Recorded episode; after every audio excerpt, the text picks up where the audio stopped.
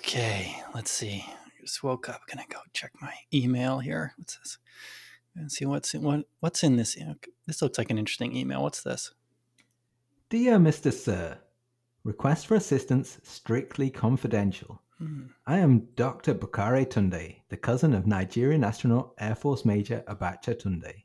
Oh wow. Okay, I did not expect this. Sounds important. All right, what's this? He was the first African in space when he made a secret flight to the Salyut 6 space station in 1979. Yeah, yeah. That uh, that sounds right to me. Yeah. He was later on a Soviet spaceflight Soyuz T 16Z to the secret Soviet military space station Salyut 8T in 1989. He was stranded there in 1990 when the Soviet Union was dissolved. Oh, Gosh, that's that is unfortunate. His other Soviet crew members returned to Earth, but his place was taken up by return cargo. There have been occasional supply flights to keep him going since that time. He is in good humor, but wants to come home. Oh, yeah.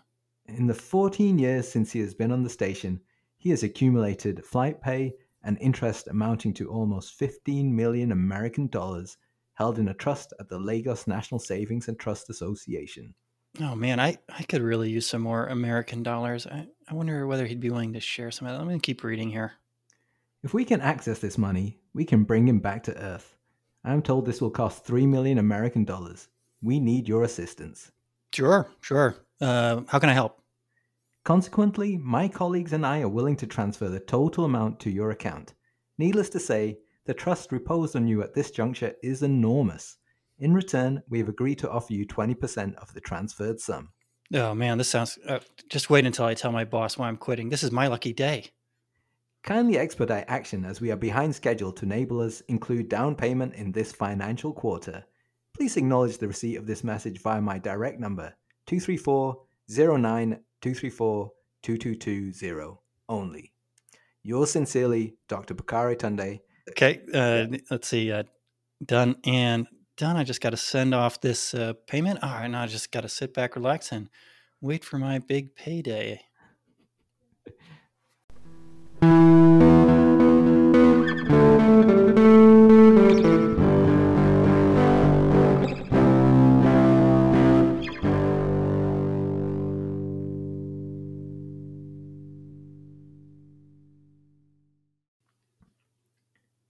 Hello, and it's another episode of the Wild Truth Chase podcast with myself, Neeraj Shah, and my co-host Nick Schaefer.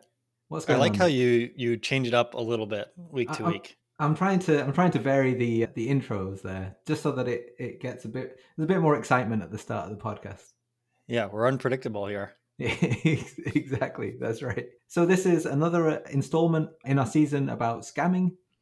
And before we get to today's episode, there are some things from the previous episode to quickly discuss. And Nick, do you want to tell tell us a little bit about a question that we asked in that previous episode? The open-ended question that we asked is who is your favorite person that some people might say is a scammer? So, as a reminder, last time we talked about YouTube gurus mostly and other types of fake gurus and it is a kind of blurry line and I mentioned somebody who I read their book and a lot of people think that he's a scammer and because of my unfamiliarity with the subject I could still learn something despite the fact that he may be a scammer or some people would consider him to be a scammer. So I put it to our audience who is your favorite person that some other people might say is a scammer? And very grateful for the listener who wrote in and gave a specific answer to this because it's it takes some bravery to even admit to liking someone that other people might consider to be a scammer. So this person wrote in with two different people that they pay attention to sometimes, although they caveated it. So they said they're they're both listening to Sven Carlin, who's a value investor, and and someone named Peter Schiff. And but they were careful to note that they don't just take everything that these people say at face value. They try to filter it for whatever they perceive to be these people's bias and then extract value from from whatever's left over. So it, it is Sven Carlin, PhD. so, but as we'll discuss later, there is a, a sort of implication of authority there. And Peter Schiff, actually, I went onto his channel, and he has quite a, like a introduction, like quite a cool introduction video of himself of of being all on these TV channels and such, which also lends him a, an air of authority. Yeah, it's an appeal to authority, right? Yeah, we're, exactly. we're going to learn about that today. Yeah, that's, that's right. We also did have a snow question, which was Have you ever paid for an online course related to making money? And we had three votes, and they were all no. So, actually, in contrast to, I think there was a question in the very first podcast about Have you ever been scammed? And there was a 50 50% um, response rate there. Yeah, the people listened last week. They well, they haven't been at least they haven't been scammed with fake online courses. They may have been scammed in other ways. Yeah. So overall, our audience seems to be low on the, I would say, either greed and or desperation scale. They haven't gone to that length to try to make money, or maybe they're just not very gullible, and so they're they're not going to fall for Tai Lopez's Lambo Lambo book scam. Here in my garage. Okay, so on to the, the topic of today's episode, which is the psychology of scamming. And I guess there's two sides to the psychology of scamming. One is the psychology of the scammers themselves, and one is the psychology of the victims. So both myself and Nick, we've been reading different sources on this. Nick, do you want to tell us a little bit about your source? This week I read most of uh, a book called The Psychology of Fraud, Persuasion, and Scam Techniques by Martina Dove. And I picked it up on the basis of it just being an obvious fit for our theme this season. And I have to say, I was not disappointed. It's been very relevant, and there are a lot of topics that overlap with the things that we're planning on talking about this season. And so, a lot of the analysis that I'm going to bring today will be in part derived from this book called The Psychology of Fraud, Persuasion, and Scam Techniques by Martina Dove. Cool. And uh, from my side, I read a report written by the psychology department at the University of Exeter in the UK, and it was commissioned by the Office of Fair Trading. The report was published in 2009, and it was called The Psychology of Scams Provoking and Committing Errors of Judgment. I've not made it all the way through there. That's quite a long report, but it, it has been it has been quite revealing, I would say, in terms of the psychology of, of scams, mostly from the victim's perspective. Yeah. And you mentioned that we want to talk about both the psychology and circumstances of the fraudsters themselves and also of the victims, what makes victims susceptible. But I think what was interesting to me is just Martina in her book, she spends a lot of time talking about things that are not obviously directly related to scamming. They're just things of general interest like communication and psychology and sales techniques. And I think what this really made me realize is that it's a blurry line here. Like uh, in trying to understand fraud and scams, a base layer of knowledge about human psychology and what drives our thinking and our decision making is necessary because frauds and scams are just part of a bigger picture of human interaction. Yeah, and the so I think it is a very blurred line because one of the things that this report stated was there's very little difference between the way scams are marketed versus the way legitimate products are marketed as well. And I think that it's in the same sense that it that they they fall back on general parts of communication, psychology, how to persuade people, get them to act the way you want them to act. Yeah, so that was yeah, a really interesting part of of the report. I, I haven't really looked in too much into the marketing of scams and and how they may differ from real products. And maybe yeah, like you said, just not that much. Yeah, I mean, it's obvious in retrospect, but uh, before the actual scam occurs, selling a real product and selling a scam offer, in some sense, like they're indistinguishable, right? You're trying to you're trying to sell an offer, and the what happens later is what really distinguishes a scam from either like an actually good opportunity to buy something or get some services or being scammed. So it makes sense in retrospect that there's a lot of overlap in the techniques that are used by scammers and legitimate salespeople. I guess it could also mean that you can end up being an accidental scammer in a sense. In that you, when you're actually doing the marketing and everything, you may think, "Oh, this is going to work. I've got a great idea. It's going to go awesome," and then things just fall apart, and you turn into an accidental scammer. I don't know if you've ever seen the, the documentary on the Fire Festival. yeah, I, I, did see that. Yeah, that felt like it was a bit of an accidental scam yeah, and I think that, of course, for the direct victims of scams, it will be very hard for them to look back on it and say, "Oh, this was an accident." But but yeah, I think that that happens. I mean, a lot of times people are trying to do things where they don't know how it's going to turn out, and and it, in retrospect, it's hard to read into their intent at the beginning. So yeah. yeah, I think that that does happen. So just I thought a good place to start might be to quickly recap on what is a scam. I'd be interested to hear if you've got a different definition versus what was written in this report. So the report from the University of Exeter says scams are a particular type of fraudulent practice characterized by widely disseminated initial approaches so that you're just throwing things out there and most of the time people don't know the perpetrator or the scammer and the scammer expects a low rate of return on the offer but is able to make a profit because the approach is low cost. Yeah, it's interesting. So in terms of defining things martina in her book she attempts to define fraud not necessarily scams. Okay. And there's not like a strong between general fraud and scams in this framework. And so for her a fraud is just an act of deception resulting in personal or financial gain. Mm-hmm. and it seems like the report is trying to distinguish scams as being yeah, like you said, first you contact a whole bunch of people with right. something that might be implausible to 90% or more of them. And you expect a low rate of return, but also putting out that initial blast is very low cost. And therefore, there's still a net profit to be made at the end or expected net profit. Exactly. And some of the examples it gives bogus lotteries, deceptive prize draws, sweepstakes, fake psychics, uh, miracle health cures, foreign money making, and get rich quick schemes. But the thing it does say is that the scam will not work unless the victim makes some kind of response. So it does also say that the victim needs to be proactive in this, in, in whatever happens here.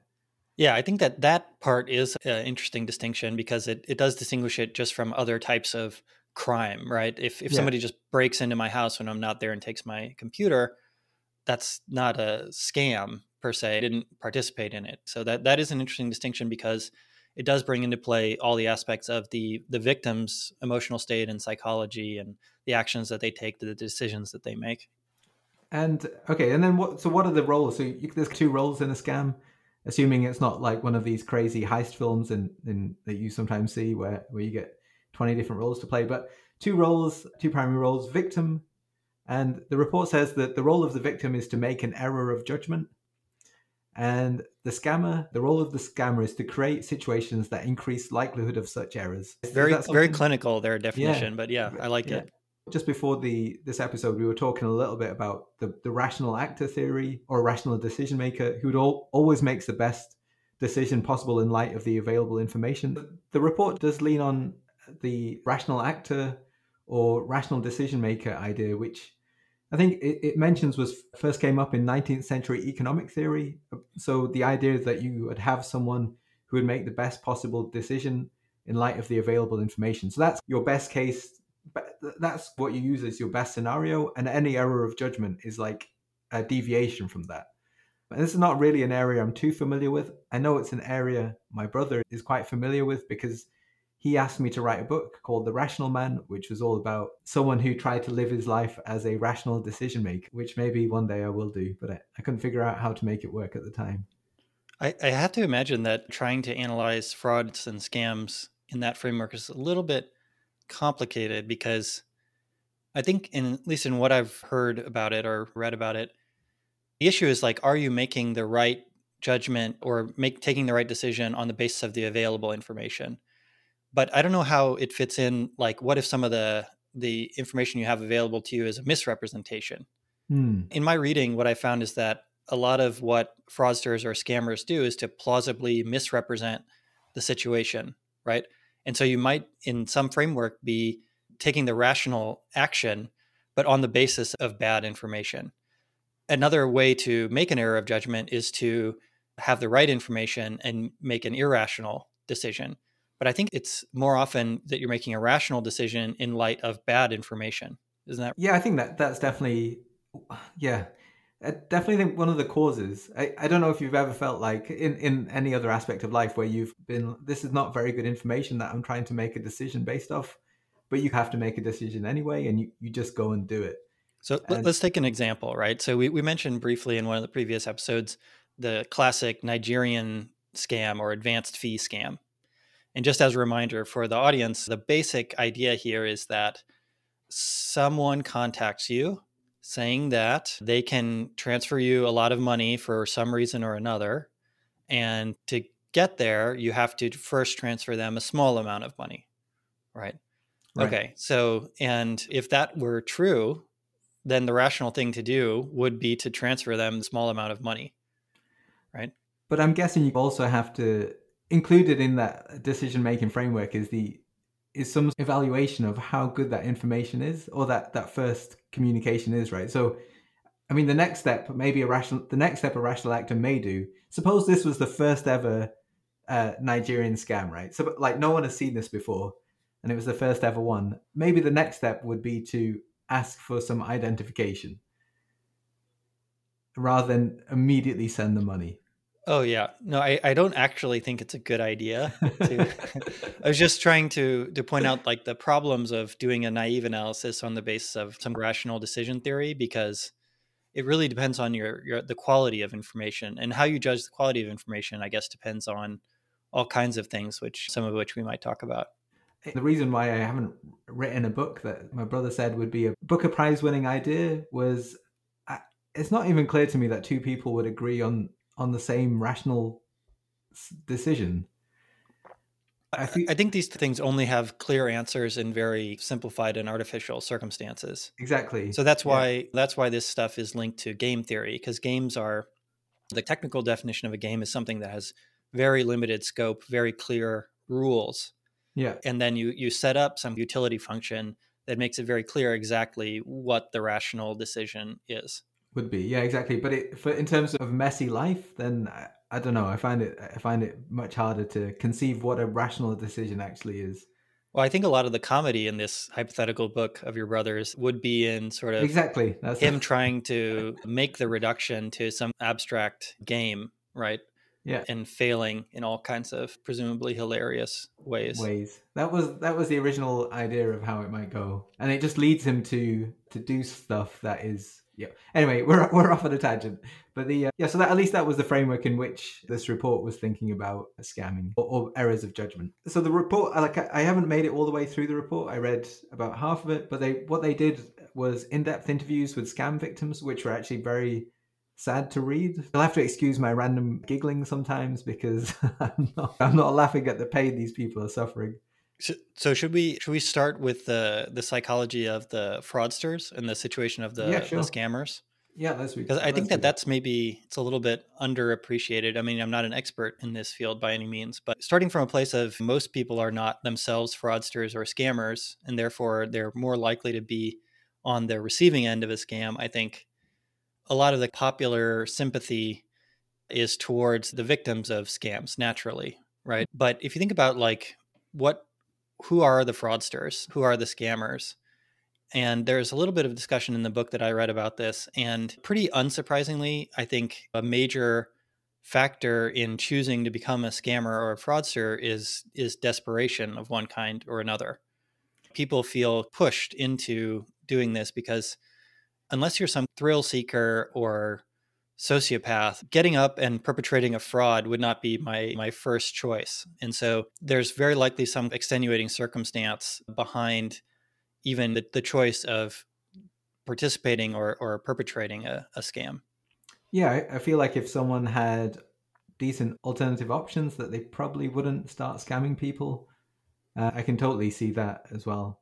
I guess the like it's everybody's version of desperation is is different. So so, like for instance, if you had a choice between working in McDonald's or scamming people, which one would you take? Well, I would uh, like to think I'd work at McDonald's. Yeah, to me, there's there's so much risk associated. Well, and maybe this is maybe that's my misperception because I did read also that prosecution rates for fraudsters are very very low. But but I think there's so much risk both to your own freedom and your own self worth peace of mind. That committing fraud just seems very, very dangerous to me. What would have have to happen to my life that I woke up in the morning and decided to perpetrate some scam? Something pretty terrible must have happened. I would say it's like that. That's my judgment. What about? Are you? What are you trying to say? Well, I, I don't know. You you never know. You never know yourself until you find that yourself in those situations, right? So I tend to try and avoid firmly saying one way or the other what I would do. Yeah, I, I yeah So I don't know what my baseline is. I don't know at what point I would think, okay, fraud is now the most sensible thing to do and an attractive option. Definitely at the moment, fraud does not feel like an attractive option.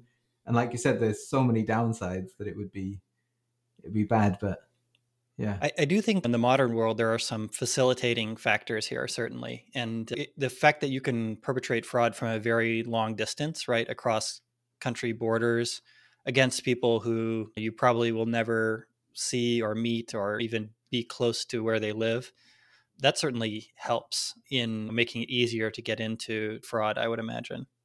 Yeah, so the, the report does mention that um, if you can see people face to face, then you tend to have more empathy and you tend to make more pro social decisions.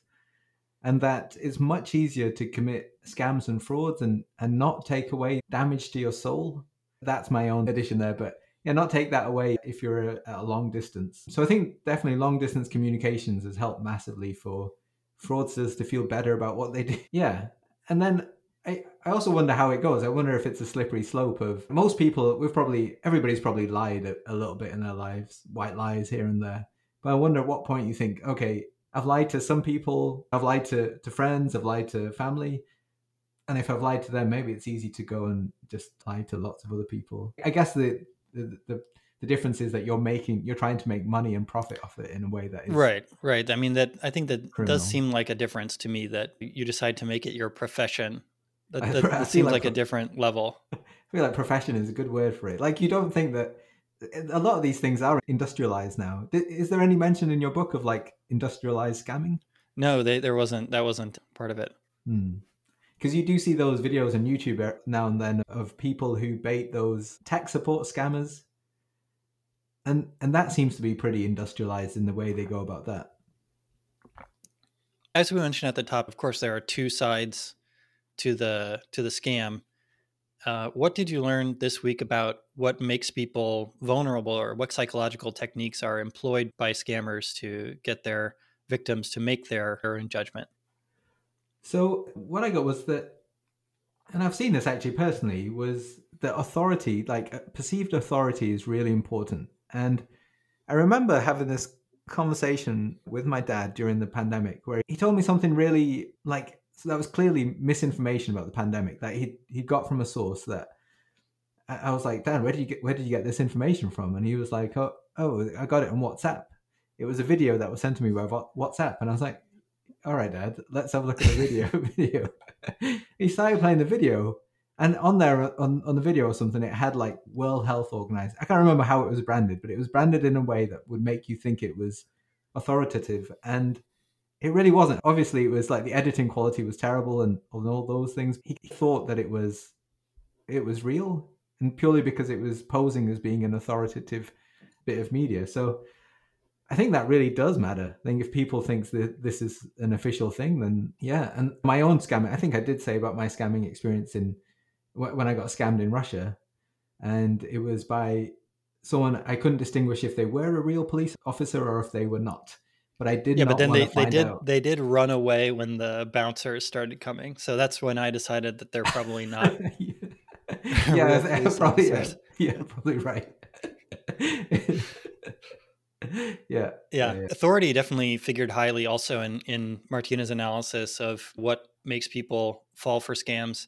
Interestingly, outside the context of scams, people have different predispositions towards following authority or not. And generally, being obedient to authority is considered like a positive attribute for people in a society. But here, they made the point that that can make you more vulnerable to falling for scams because scammers do use this trick of posing as authority. Oh yeah, if you if you just believe it too much, yeah, I, I, can definitely see see that. So it's what you're saying is it's healthy to have a, a bit of to not follow authority to the letter, to the T. Yeah, when you're walking outside the Bolshoi theater, retain retain some some amount of independent thought that you can engage if you have yeah, to. I'm not saying to run from the cops, but yeah. and then the other thing that scammers often do, and that the victims they fall victim to, is this exploitation of human desires and needs. And the ones mentioned were greed, fear, avoidance of physical pain, and later on there was some mention of ego as well. And then in the ways that, and, and the sort of like the techniques that scammers might use scarcity cues, So make things pers- personalized and limited in time, time availability. I, I mean, th- these two examples, I think, just shows like how much overlap there is with real sales techniques, right? I mean, when you talk about like trying to sell a product, you appeal to all these same primal urges, or you you might consider doing that depending on what the product is. And and also like with with scarcity it's not that you're not going to be sent anything in if you respond to the infomercial but they're still using the technique of like call now within the next 30 minutes. I remember talking to one of my friend who during high school he he used to man one of the uh, the phone lines uh, Oh, for these infomercials Oh, cool. and and people would call in and say oh did i make it in time and and he he would he would put in a dramatic pause and say um uh, yes yes you've made it Co- Just in time. congratulations congratulations and then but of course it was, i mean they, they would have taken people's money at any point in time right i mean those it's a false scarcity that's being put in place there Oh, I, that, that see, I can imagine that job being quite fun. You're acting up in, for, not for yourself, but like, and it's allowed by a company. Yeah, interesting. Something I found quite insightful was induction of behavioral commitment. So that's getting small steps of compliance from people. So you get them to say yes to small things, and eventually they say yes to big things. And it, that made me think about cults, which was also mentioned by my partner. She was saying that scams can often turn to cults, or she was asking me if I if I thought that was the case, and I think that probably is the case. But it, I was also thinking that you need a different level of sociopathy to actually do that. this is yet another example of people's own traits being turned against them because in general you like people to follow through and to do what they say they're going to do and so yeah here the scammer is just slowly amping things up to get people to do more and more things that are putting themselves on the line but but somehow that history of complying with requests makes people more likely to continue to do so And I guess also the, the fact that you've got a relationship, it makes you feel like you're building a relationship with your scammer. Yep. And uh, yeah, that has some value, value or some power then too. Something else that was mentioned was much bigger reward than the cost of trying to obtain it. Where they, they mentioned the term phantom fixation. So we're, what they're really trying to do is offer life changing money for small amounts. So you think, well, even if I lose the small amount, it doesn't matter because the potential prize is massive. Yeah, and what I read is that you know, there are documented cases of people being aware at some point before they commit that this is likely or possibly a scam, and still making you know Yeah, treating it as a gamble Yeah. and deciding to go through with it. Yeah, yeah, that's definitely that was definitely some of the some of the findings here. Uh, so I mentioned earlier that the, well, actually, this report does have some quotes from people who who fell for scams, and and one of them was like, "At least I've tried it, and I won't keep thinking this will be a good way to earn money." They, they paid for a lesson. yeah, exactly. You paid for a lesson which possibly had a great outcome, but it didn't in the end. Yeah. So they were just just finding out. And then, then the last one I've got is scam victims report being less able to regulate and resist emotions associated with scam offers. So people who can really be persuaded or just trust people that they shouldn't be trusting. Additional one that I resonated with me because it it actually came up earlier in the season was liking and similarity. Hmm. And so, if you recall, we talked about the priest, I believe it was, who came in from out of town and was pretending to be part of the same group Yeah. and then went to the jeweler and got away with got the diamonds. diamonds. Yeah. Yeah. And so, you know, there's one of the most famous fraudsters or scammers is Frank Abagnale, who has reformed himself and become an author on the topic of scams after leading a very fraudulent life for, for a time. And uh, he calls these affinity groups. So Hmm. basically, they're people, close knit groups that, you know, if you're part of that group, you're just naturally trusted by other other People in the members of the group. Yeah. And so that that's just plays right in the hands of scammers who can get in with these groups and then exploit that that trusting behavior of the other people within the group. Hmm, I like that. Affinity groups. Okay. And then there were some surprising findings. So, scam victims tend to keep their decision to respond private. Well, maybe this isn't so surprising because there's some embarrassment in there, but that also means that as you're being scammed, you know there's something wrong about what's happening. You don't want to share it. This is another variant on a scam apparently, which is the scammer will tell the person that the reason why it's possible for them to get such a good deal is that mm. I'm doing something illegal. now, this is really tricky, right? Because now you think you're getting in on a good deal because this person is doing something illegal. Yeah. Then you you get scammed. So technically they weren't lying. What they were doing is illegal. but now, if you want to go and like give the full explanation to the authorities, you have to tell them, you know, the authorities ask you, oh, well, why did you even believe that you could get this much money? Well, he told me he was doing something illegal. And so I was going to get a really good deal. It's weird. Right. And so then that's obviously going to suppress the reporting to the authorities. So, I, I mean, again, you just have to hand it to these people in terms of their ingenuity. Right. Because they're trying to make this, like, they're trying to make the sales pitch more plausible by saying, yeah, they're doing something illegal. cool. Something else that another surprising found, finding here was that scam victims often have better than average background knowledge in the area of scam content. And I was wondering whether this was a Dunning Kruger effect situation. This is an example of so in there are many many things that have been studied in terms of what can make people vulnerable to scams and and not surprisingly some studies suggest that there's an effect in one direction and some suggest there's an effect in another direction. So in my reading, this was held up as an example of, you know, it can go both ways. So people who are very familiar with the way investments work apparently are unlikely to fall for investment scams because what they the purported returns are very implausible given their background knowledge. But but they also did mention that sometimes that can work against people because they become overconfident in their knowledge of the situation and therefore are more likely to to fall for the scam. Yeah, yeah, yeah. And then another surprising finding was the long odds gamble, which is what we've already discussed. The idea that scam victim victims know they're being scammed, but they're going to do it anyway because it just seems like a the, the chance is so great that they don't want to pass it up. It's it's weird that one because actually the chance isn't great at all. The chance has always been zero. but somehow you're persuaded to believe that the, the chance is great. To give some credit to the, the victims, I mean, good opportunities of various kinds do come along every once in a while. Yeah. Right? Which is why it's hard to rule out sometimes, even if something seems very implausible. People do get very lucky sometimes. I think you can see that with the whole all the people who made like billions out of Bitcoin or millions out of Bitcoin. And it's probably made people go into cryptocurrencies a lot more indiscriminately than they possibly should have done. Yeah. Yeah, so that's some of the the takeaways from the report.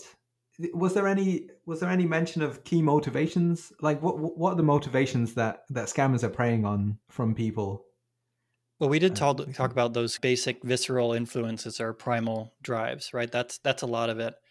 Yeah. Uh, and she did have a few more in terms of like people's personalities or aspects of their personality that might make them vulnerable. So, a tendency towards impulsivity and lack of self-control is obviously not good if you're faced with a limited time offer, right? Then mm-hmm. you're, you're more likely to fall for for that scam. On the flip side of that, are people who, again, like even independent of any scamming situation, simply have a preference for making delayed decisions. So, again, everything has two sides because some roles might require you to be able to make decisions quickly, and that might be a very highly valued skill. On the other hand, delayed decision making might be seen as an impediment to working in some fast moving role. But on the other hand, if you're just talking about the susceptibility to scams, delayed decision making is going to help protect you against falling for some forms of scam, many of which are playing on this sense of urgency or scarcity. I wonder if you could you could market scam. Presumably, they think maybe a little bit about the demographics or the people that they're going after and target them. I'm not sure. Well, maybe they don't because it's uh, the the report does say you're just throwing that scammers tend to throw things out there in, in big numbers and see what comes back. But I guess in the way you word things in your communication that you you potentially are trying to find a certain type of people. So maybe there's a gap in the market there for a scam for people who make delayed decisions. If if you can find the right the right way to communicate it. Say you're going to make a lot of money over a very long period of time. yeah, exactly. Or something like that. Just take your time with this decision. There's there's no rush at all.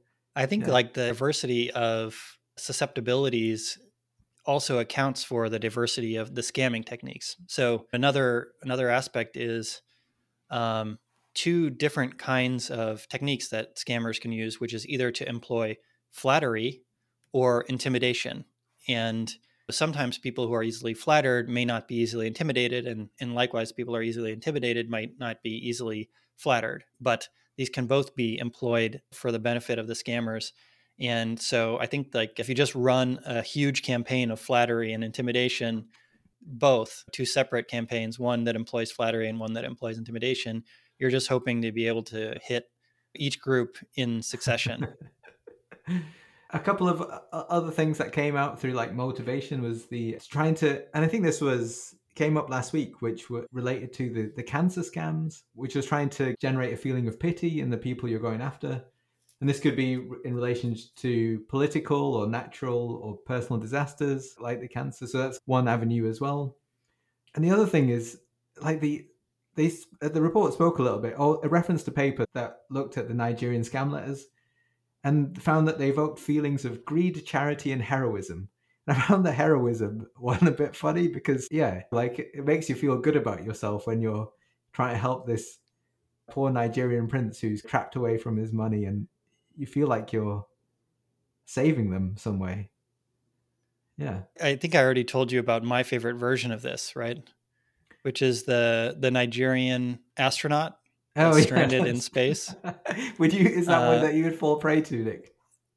Well, I might send this person some money just for their creativity. but I mean, again, not funny for the people who actually fall victim to these things. But interestingly, the, the, what was pointed out about that in what I read was that, of course, that sounds totally ridiculous. Why a Nigerian astronaut stuck in space? How are you even going to send them money like into space? Right? It doesn't sound plausible at all.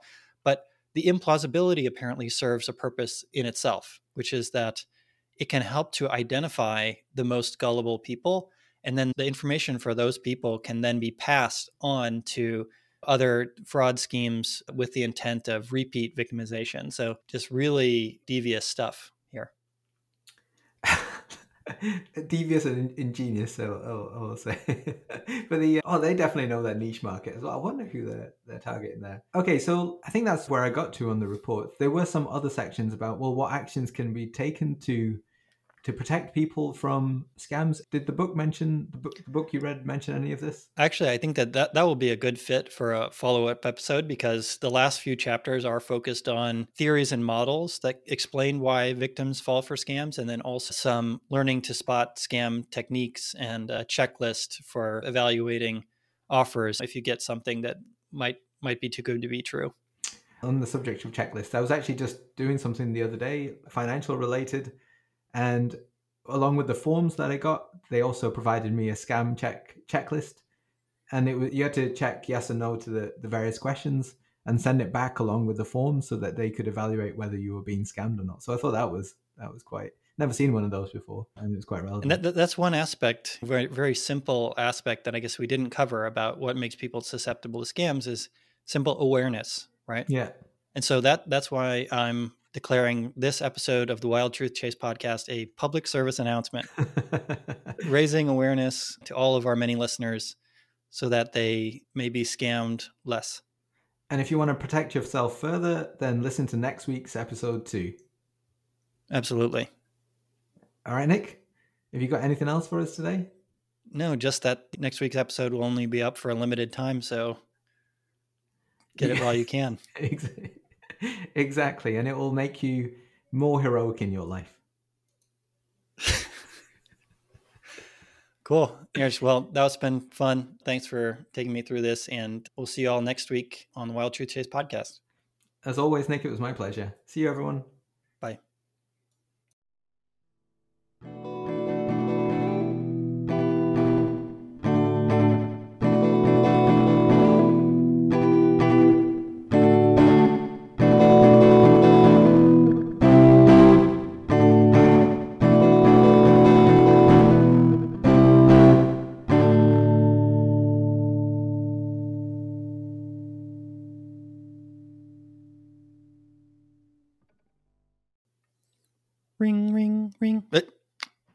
Hello?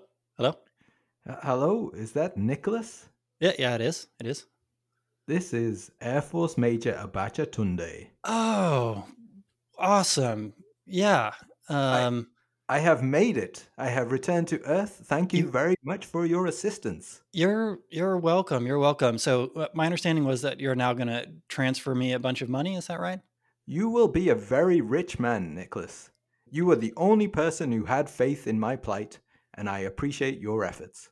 Well, you know, you know, thanks for reaching out. I'm I'm happy to help. If you happen to be stuck in space again in the future, let me know, and uh, you know, I'll be happy to uh, to help you out again. Space is risky business. I shall keep you on speed dial.